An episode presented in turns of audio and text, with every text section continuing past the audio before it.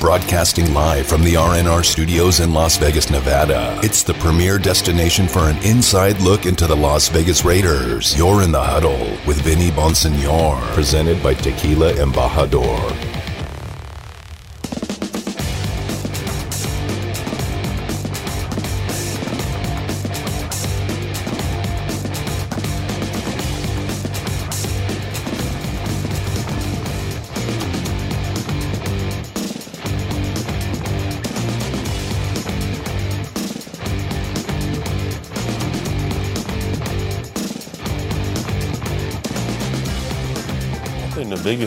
Trying to focus on is the cohesiveness. Um, obviously, you know, the depth chart is going to be what it's going to be at the end of camp.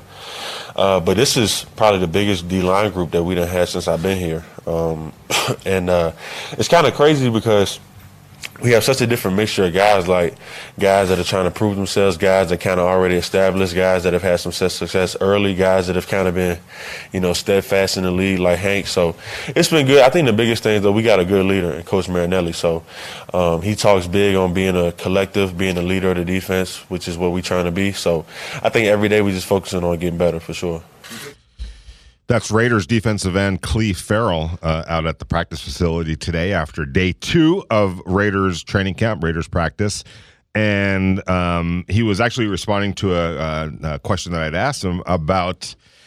I'm just going to be straight up. I mean, if day one and day two are any indication, it looks uh, like Clelin Ferrell is going to be one of the anchors coming off the bench uh, on that second team defensive line.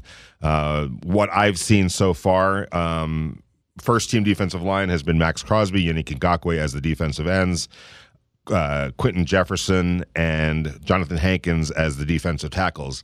Uh, and then a second unit comes in, and it's typically four deep. they, you know, they just switch it completely out.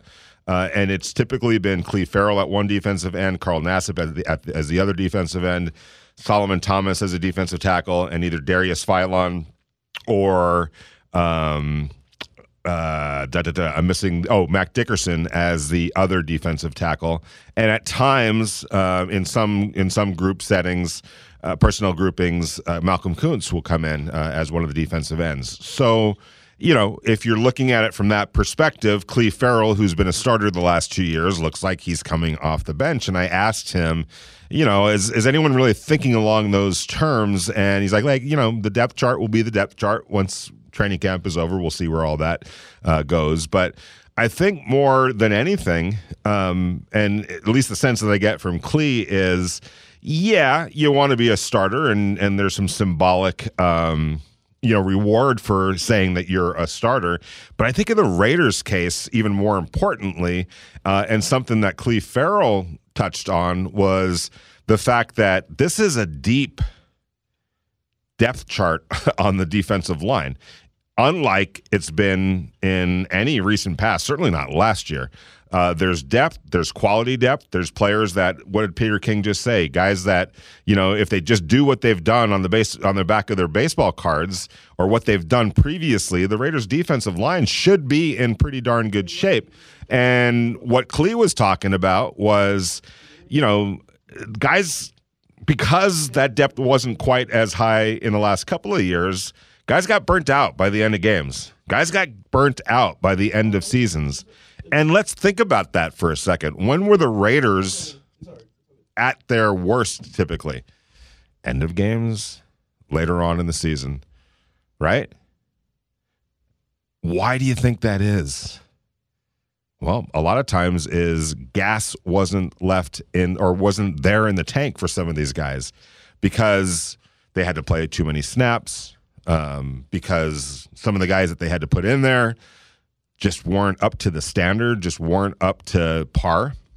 And so at critical moments when the Raiders needed their best to be their best, sometimes they they reached down and nothing really was there, and at least not enough to be a really good productive football player when it mattered most. So what Clee's talking about is, look, you know, this is going to put us in a better position, this depth, this length, even if it means guys sometimes having to play a different role, guys quote unquote coming off the bench rather than being in the starting lineup, guys p- playing less snaps, condensed roles, more streamlined roles, whatever the case might be. The goal is, and the way he sees it, in a in a positive way, rather than sulking about some you know symbolic starting job or whatnot, is we're going to be in a better position as a defense, as a group, as a unit to deliver, to have something left in the tank when we really need to have something in the tank late in the games, later on in seasons. The Raiders were at their worst far too often when you get right down to it, defensively especially, late in games. And then in the second half of the season, you don't think the Raiders took a a good look at that in their self-analysis that you do during the offseason and say, you know, where do we need to get better? What do we need to do to put ourselves in a better position? Well, and I obviously this was obvious to anyone that has any kind of sense at all.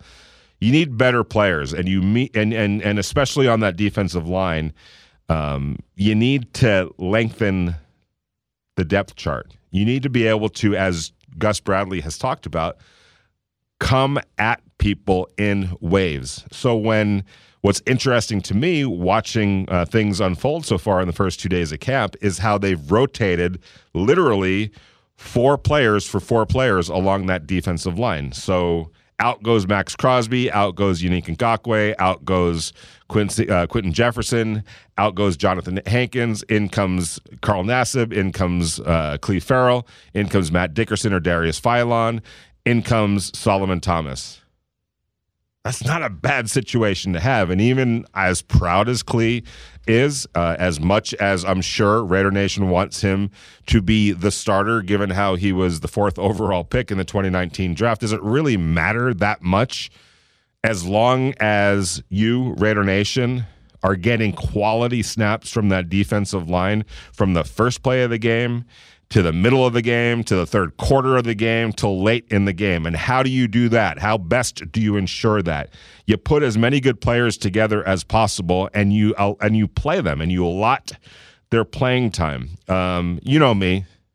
I hate the notion of load management by sitting guys in games in the NBA. I, I don't like it. You know, people pay pay good money to go see the Kawhi Leonards and people like that. Play, suit up and play. All right. I don't like that kind of load management. However, I completely get LeBron James on a cold night in February in Milwaukee. Well, let's not say Milwaukee because the Lakers are going to, it's the defending champions. The Lakers are going to come out there wanting to win that game to send some messages. But on a cold night in Indiana, let's say, uh, where if you're Frank Vogel and LeBron James, you get together and say, hey, you know, um, and, and maybe this is the case throughout the season as much as possible.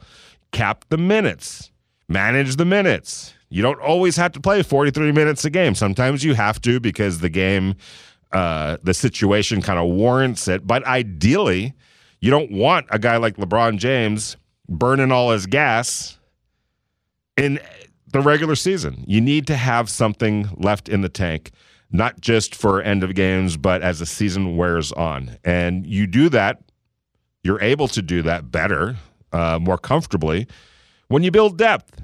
When you know that, all right, Yannick Ngakoue um, off to the sidelines, come out of the game, and you can bring in a Cleve Ferrell, uh, maybe a Malcolm Koonce, maybe a re-energizing. I gotta say this too: Carl Nassib has looked good in training camp. I don't know what it's going to translate to on the field. We all know that um, he signed a relatively big contract last year. He didn't live up to expectations, period, explanation point. Um, Carl Nassib did not deliver what the Raiders were hoping he would when they signed him. But I got to say, watching him, watching Maxx Crosby, another player who, frankly, had a subpar season last year. Um, you know, some of it may have been that teams were aware of him coming off a 10 and a half sack season as a rookie and said, well, he's not going to beat us. That's the guy we got to block, and we're going to make sure that he doesn't beat us. Part of it might have been, oh, so they made adjustments to him, and maybe he didn't make the correct adjustments off those adjustments. That's something that you got to learn as a professional player, especially somebody who gains some stature uh, early on and puts themselves on not only the fan base's radar, your own team's radar, but every radar across the league that's going to play you is going to say, yeah, we're going to stop that dude. We're going to make sure that dude doesn't beat us. And so we're going to change up now that we have we understand we have to be aware of this guy. We're going to be aware of him, and our game plan is going to reflect that. And so, as a player, as a young player, you have to understand that that's going to happen, and you got to figure out ways to combat it.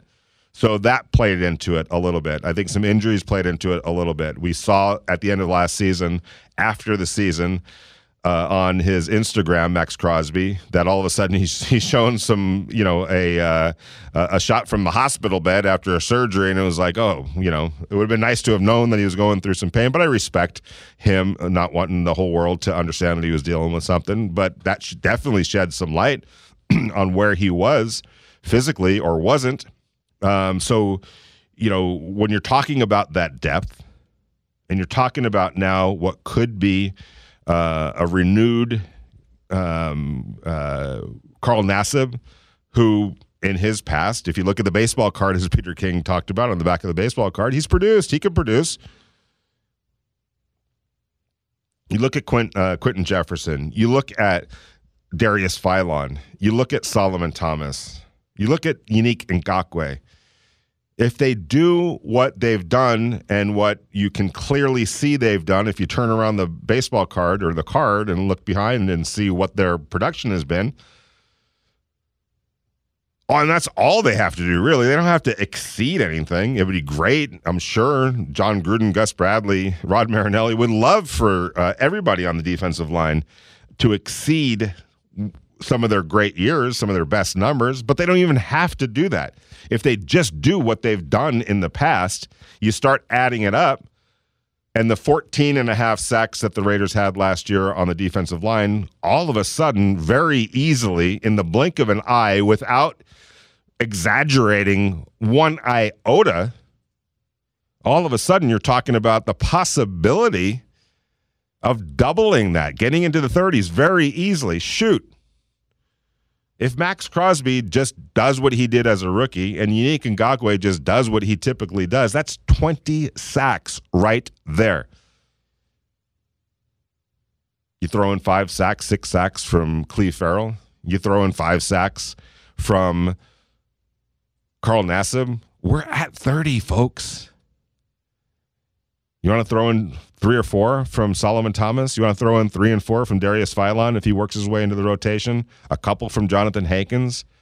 A couple from Quinton Jefferson? This is, and we're just talking about the defensive line. Now you're at 35, 36, even higher. And that's, dude, have we, have we, have we said anything that's like just crazy nonsense? Like, what are you drinking right now, Vinny? There's no way that can possibly happen. Nah, we're just we're we're just doing bare minimum of what these guys are capable of doing. Like literally. For all we know, a Maxx Crosby being in the kind of shape that he's in, being on the kind of mental space that he's in right now, who's to say he can't have 14, 15 sacks? Why not? So, but getting back to to my point, if they just do what they're capable of doing, and you start, this guy can do that, that guy can do that, that guy can do that, that guy can do that, that guy can do that. Hello. 35 or so sacks right there. And that's just the defensive line. Trust me when I say, and I've seen already in practice, get ready for some blitzes from a guy like, or, or, or it doesn't even have to be blitzes because they're going to be doing you know, they do blitz. Gus Bradley, I know he doesn't blitz a lot, but he does blitz. Uh, but what he also does is figure out creative ways to send four players through all these exotic type things that they do. So expect to see jonathan Abram in the rush game coming off that box um, safety position that he plays closer to the line of scrimmage and utilizing him in the rush game. Get ready for a couple of cornerback blitzes. Get ready for Corey Littleton. Get ready for uh, you know, um, Nicholas Morrow had a couple of sacks last year. So, you know, again, it, it's not out of the realm to to think that the Raiders can get up and above 40 sacks this year. And if they do that coming off the 21 and a half that they had last year, changes everything. You're in the huddle with Vinny Bonsignore, brought to you by Tequila Embajador. Interact with the show. Text Vinny at 69187 or tweet at him at Vinny Bonsignore. This is In the Huddle with Raiders beat writer Vinny Bonsignore on Raider Nation Radio 920 AM. Um, pretty good. Um, just learning, taking a day, a day at a time, just, you know, constantly learning the system, um, learning, you know, what to look for and things like that. But overall, I feel really good about the, the move.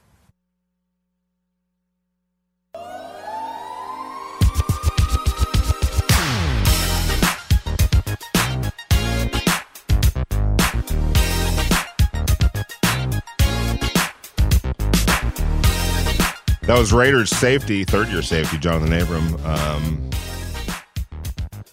by the way, you're in the huddle with Vinny Bonsignore, brought to you by Tequila Embajador. I'm, I'm listening to a voicemail that a good friend of mine, you know, you have that friend in your life uh, who will say anything. I can't even, I can't even, I, there's nothing I can say to explain the message that he left me, but, but just picture a good friend of yours who you know, like this and that. Uh, he left a voicemail, uh, kind of it almost made it sound like he was calling me on the radio sh- show, and it was it started off with, uh, you know, thanks for taking my call, and then he just went into. I'm not even going to say what he got into, but uh, I will be getting my friend Josh back on that one. Thankfully, he was just on my voicemail, and he didn't actually call the show, which I would never put past him. Uh, but I love you, Josh. Um, anyway, you know, uh, listening to and seeing and watching and observing. Um, Jonathan Abram today, and you know part of the part of the uh, progress that we're making with COVID nineteen is we finally now.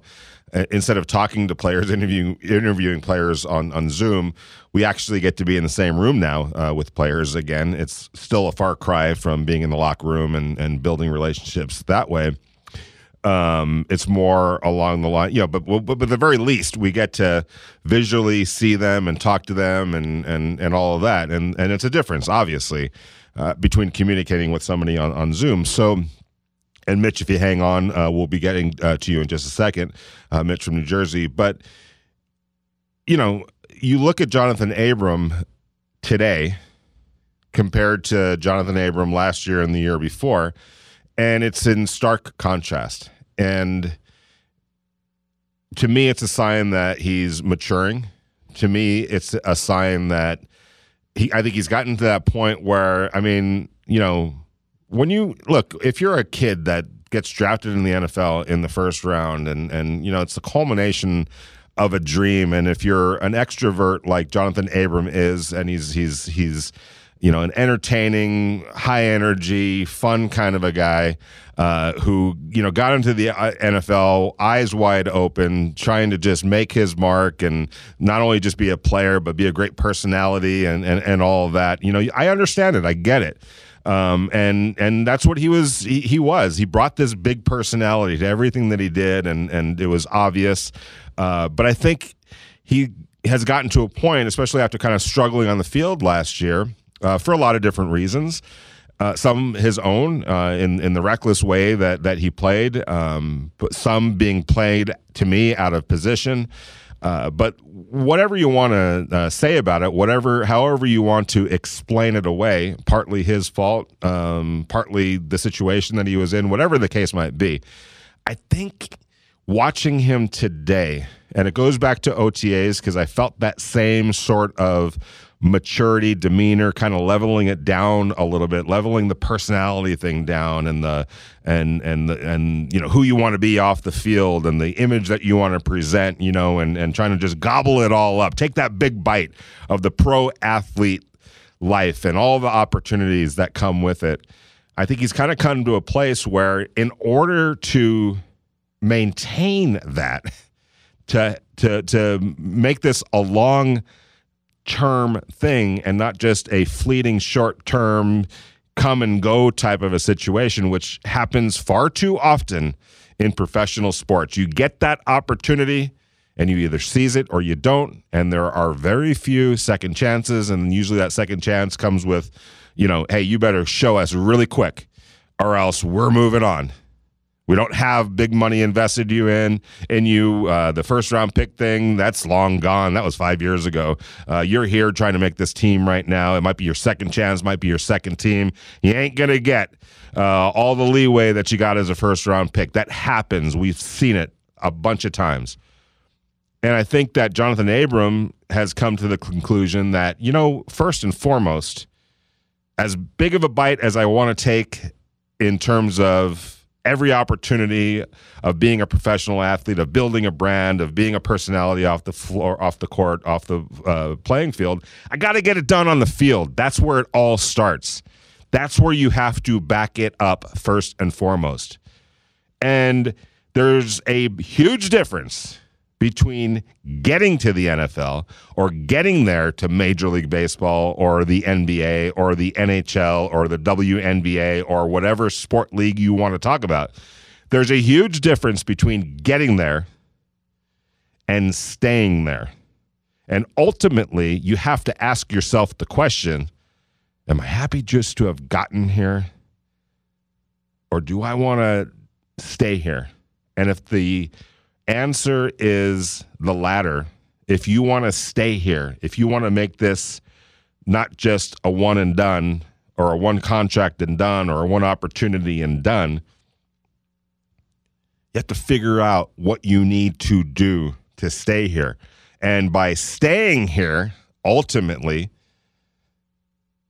it comes down to producing. It comes down to being a reliable asset on whatever team you're on. And if you do that, there's longevity in this career.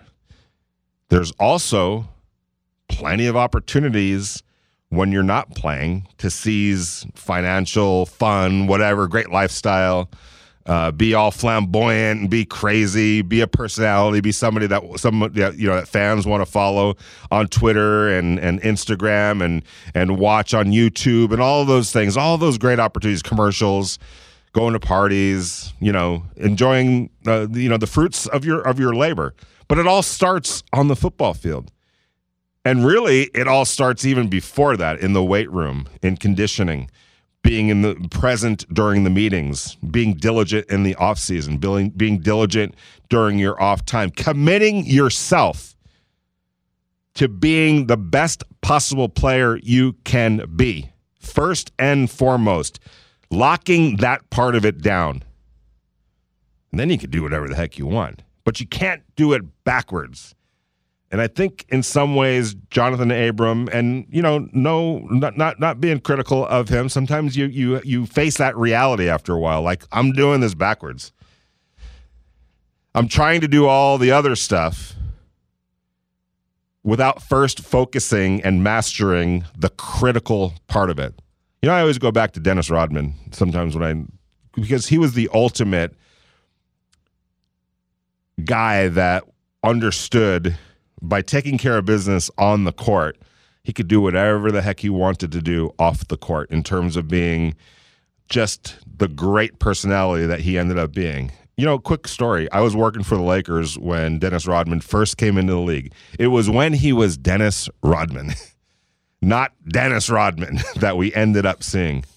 And uh, I thought you were going to tell a story that maybe you had a story like that 11 games that he played for the Lakers and what was that like 99 or 2000? That was after he definitely became that was toward, I thought this was that was definitely was toward the end. Yeah, there were a few stories with that. But but prior to that, and this is in the 1980s, one of my jobs when I worked for the Lakers was after games uh, I would go get opposing players um, from their locker room and walk them over, whether it was upstairs to their radio crew uh, to do an interview, or there was an interview room um, off to the uh, off to you know near the locker rooms where they would do TV interviews or or whatever the case might be. So it, I would have to go into the Pistons locker room and go get you know Isiah Thomas or whoever Bill Laimbeer or whoever it was and march them to where take escort them to wherever it was that the interview was going to happen. You had TV, radio, multiple radio stations. You had the home team radio, the opposing team's radio, uh, the home team TV, the the opposing team's uh, TV,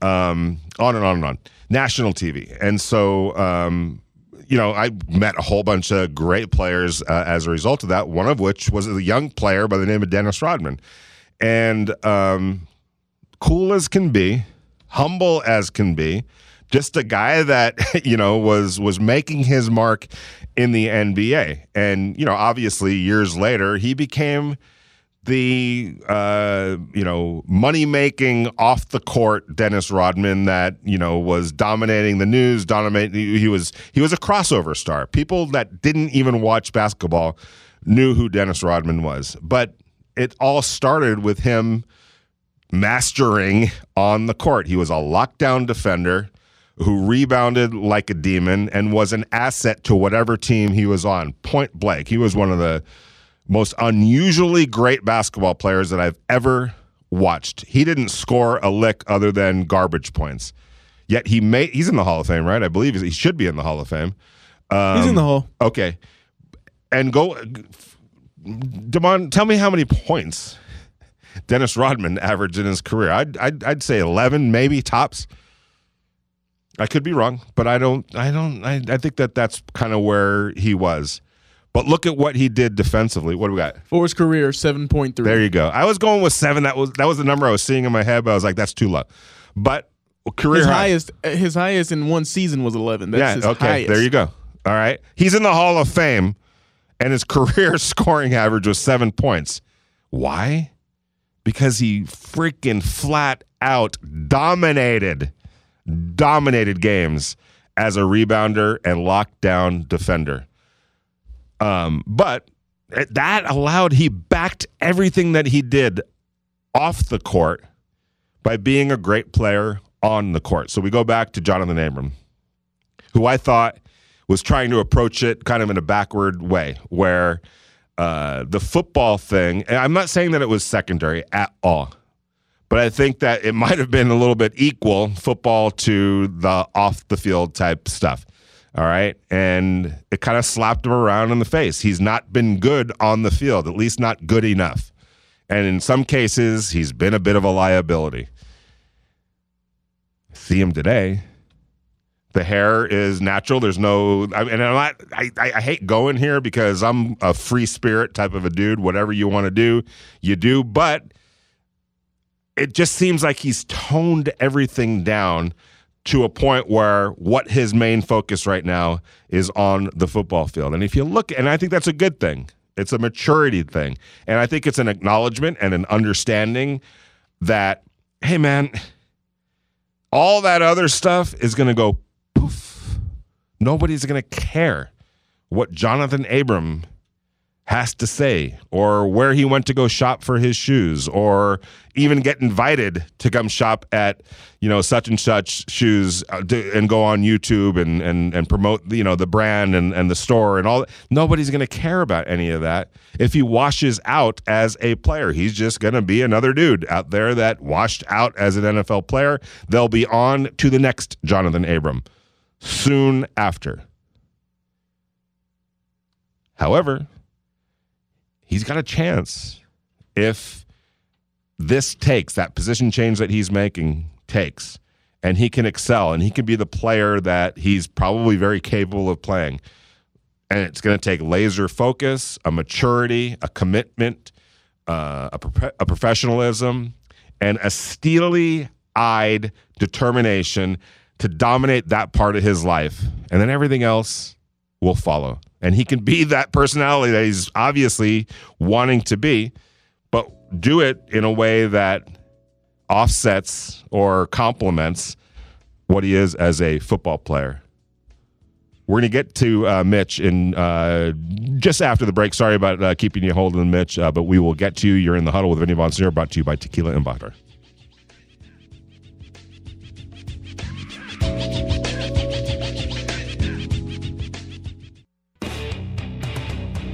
Interact with the show. Text Vinny at 69187 or tweet at him at Vinny Bonsignore. This is In the Huddle with Raiders beat writer Vinny Bonsignore on Raider Nation Radio 920 AM. Let's take it right to the Raider list, Raider Nation Radio listener line. Uh, Mitch in New Jersey. Sorry about keeping you waiting there. Uh, Mitch, how you doing, brother? Oh, pretty good, uh, Vinny. It's okay. My dinner's uh, got cold. It's not, not a problem. got a mic. That's why we have a microwave. I'm just kidding. it's pouring cats and dogs. Yeah. Oh, Um, okay. It's can, can you imagine all this stuff that's going on in Los Angeles? I mean, we're getting Max and Trey. I'm not a Laker fan. My Clippers are sitting in the laurels. So I don't know what's going on with them. But uh, Westbrook, uh, guy's a Hall of Famer. I, you know, I, I just, I just saw that the Dodgers are about ready to get Max Scherzer and um and and Trea Turner, Turner. and obviously the uh, the Lakers got uh, Russell Westbrook, so it's on the Rams. They got to go get uh, who would be the equivalent? Who do the Rams need to go trade for to to keep the Well, momentum they got going? They got Stafford though. Well, Staff, uh, uh, Stafford, but you know we're, we're, we we need a big trade today. Uh, Damon, who are the Rams? If the Rams need to keep up with what the Dodgers just did or are on the verge of doing, and what the Lakers did, what NFL player do the do the uh, Odell Beckham? Maybe Yeah, Odell need to Beckham. be somebody like that. Yeah. but also I was thinking about like production wise, Scherzer's like one of the best in the game. So it's like, yeah, if they got somebody like that, it'd be cheating well, because the know, Dodgers, that's what they're doing. Yeah, they they did. They actually did. His name was Trevor Bauer, but he was an idiot. So Oh um, well, yeah. Well, obviously, well, okay, they're just making up for a starting pitcher that they're missing right, exactly. So they're yeah they're because he's not coming back. Nah, nor should he. And from everything that I'm hearing in uh, Los Angeles, uh, his teammates don't want him back. And uh, you know, so uh, But the news. Dodgers felt the Yankees. They looked at, they looked over, and they were like, "Hey, we got a lot of money too." yeah, yeah, the Yankees are uh, are for sure going it. Uh, but uh, what you got, Mitch, uh, on the Raiders, brother? He brought the Yankees. They, they got Joey Gallo. That's the guy I wanted the Dodgers to get. They just got And Anthony Rizzo too. Shit, I mean, he's pretty good. Uh, well, I want to say, uh, you know, but but Aaron Rodgers must be kicking himself because he's a California boy. All the California teams got got their quarterbacks, and why you you, you listen. They always don't they don't talk about the Chargers and Angels, but anyway, all the Clippers. And Vegas doesn't need a quarterbacks. Aaron Rodgers has to be kicking himself. Well, I got to say, the Raiders uh, with this COVID, uh, COVID, it's pretty scary. You got what the two backup, uh, backup uh, number three, number four. Uh, I mean, uh, Rashad is a little long in the tooth there. Gurley is still available. He come cheap? They Todd Gurley? Did you say? Did you say? Todd Gurley. No, no, no, no, no. You know, we the, the, no, no, no, no, no, no. I love Todd. Uh, covered Todd uh, in Los Angeles. He's unfortunately, you know, I hate to use the word damaged goods, but he's no. Mm-mm. Are you talking about the Raiders getting Todd Gurley? I'm talking about the Raiders. I mean, No, no, I no, mean, no, no, no. Riddick and Rashad. They, they, I know they're going to. Drake's Drake's gonna be back on Friday, uh, from what I understand. I saw him today. He was working off to the side. He looks fine. It's early in training camp. You know, the regular season's not until uh, you know September thirteenth or so. There's plenty of time. He's then, yeah. There's no there's nothing. it ends in, in March. wh- What's that? And then ends so long with the 17 games ridiculous. I mean, I hope they arrest their starters by game by week 15, 16. Yeah, but and one more thing. go ahead. Oh, go ahead. No, no, no. No, no, no, no. Uh, Absolutely, go for it. I want to start. The start. You know, the top four pick. I'm talking about Will Ferrell. I'm talking about Cleo. Uh, I want to start. The start. All right, he, he's top four. I think he's going to be good. I know you know he won't get the glory, but he's a big guy. I want a four-three defense. And I don't know if you remember. Well, I think the Vikings used to play with five defense linemen. That would be a five-two-four. I, I, we're really uh, deep in, in, in line, defense line, but I'm repeating myself like a parrot. Um, Vinny, thanks for taking my call. You got it, brother. Thanks, thanks for the call, Mitch. Stay, uh, stay dry out in New Jersey. Uh, here's the thing about Clee, um, and somebody brought this up on Twitter. I'll go back and check to see uh, who uh, the great uh, insight came from.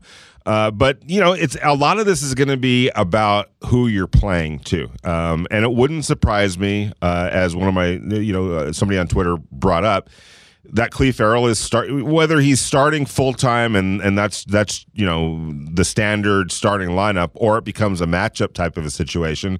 But you think about it, uh, they're going to go play the Raiders to start off the season, the Baltimore Ravens and the Pittsburgh Steelers.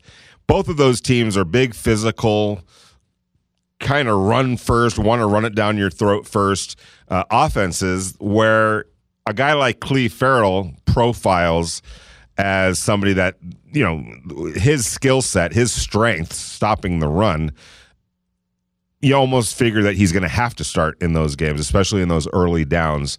Um, whereas a Maxx Crosby, this is what I would worry about a little bit if I'm the Raiders or concerned about, and something that you have to think about. There's no question that Maxx Crosby, uh, if he's you know back to being Maxx Crosby, is a more productive pass rusher uh, than than a Clee Ferrell. There's no question about that. Um, you know, he gets to the quarterback. He's shown that he can get to the quarterback. That's a commodity. That's some. It's not the end all be all, uh, um, but it's it's something that, especially in this defense, and especially in the, way today's football is being played, guys who can get to the quarterback are important. Uh, obviously, Yannick Ngakoue can do the same thing. He's one of the premier pass rushers, has been in his career in the NFL even though he did kind of struggle last year, I think a lot of that might have been going from the Jacksonville Jaguars to the Minnesota Vikings to the Baltimore Ravens all in the same year. That can be tough, learning uh, various different systems, changing cities, all that. If he just gets back to what he does, he's one of the better pass rushers in the NFL. However, when you're talking about Maxx Crosby and Yannick Ngakoue, unless they kind of redefine themselves – uh, you have to be concerned with both of those players starting at defensive end because both are somewhat deficient in run defense. And you got to be concerned about opposing offenses saying, okay, well, if you're going to start those two guys as your defensive end, we're going to run right at them. We're going to be heavy, we're going to be powerful, uh, we're going to be determined, and we're going to force them and challenge them to stop the run. That's what I would do as an offensive coordinator if I see Ngakoue and Maxx Crosby on uh, starting a defensive end. Now, if Maxx Crosby has been diligent and determined in terms of getting better against the run, then no issues, no problem. That that really does change things. But you got to see it before you assume it. And in Maxx's case, you know, traditionally and, and historically, and it's only been two years, but he's not been the best against the run, period. And neither has Yannick Ngakoue.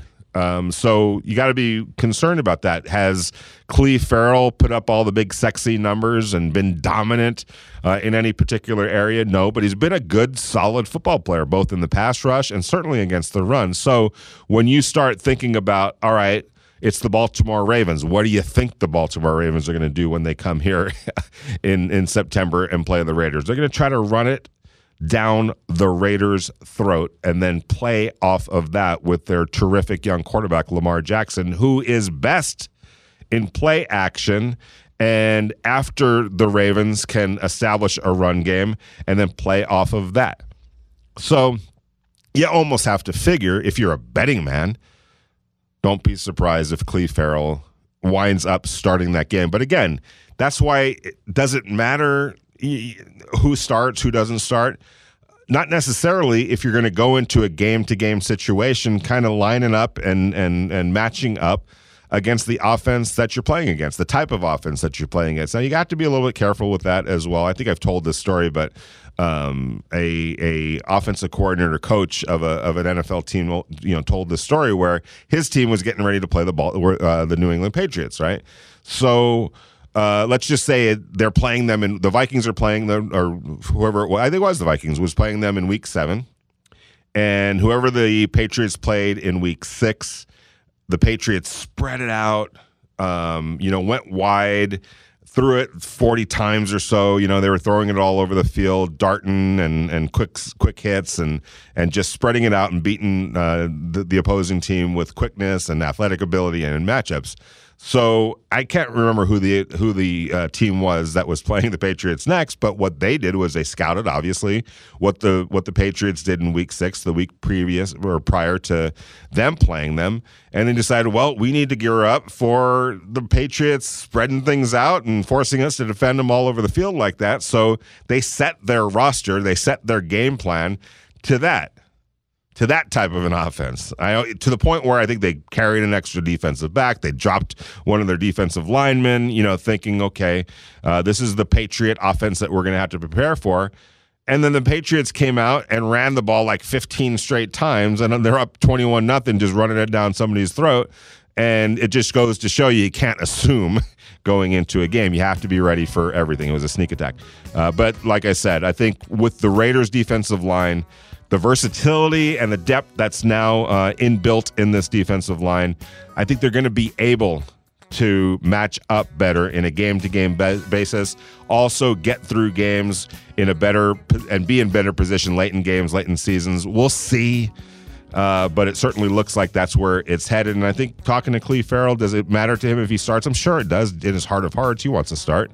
But at the same time, it's it really is who's there when it counts who's getting the most playing time, and are you effective in your playing time? And if the Raiders can get more guys to be effective along that defensive line this year, it changes everything. Want to say thanks to Devon Cotton. Thanks, obviously, to Mark Davis, Peter King uh, for joining us. It was a heck of a start to the show, and uh, proud and honored to have talked to both of those guys. Uh, Devon Cotton, our great producer, our listeners, our callers. We'll be back at it tomorrow, 4 to 6 p.m. in the huddle. Vinny Bonsignore brought to you by Tequila Embajador.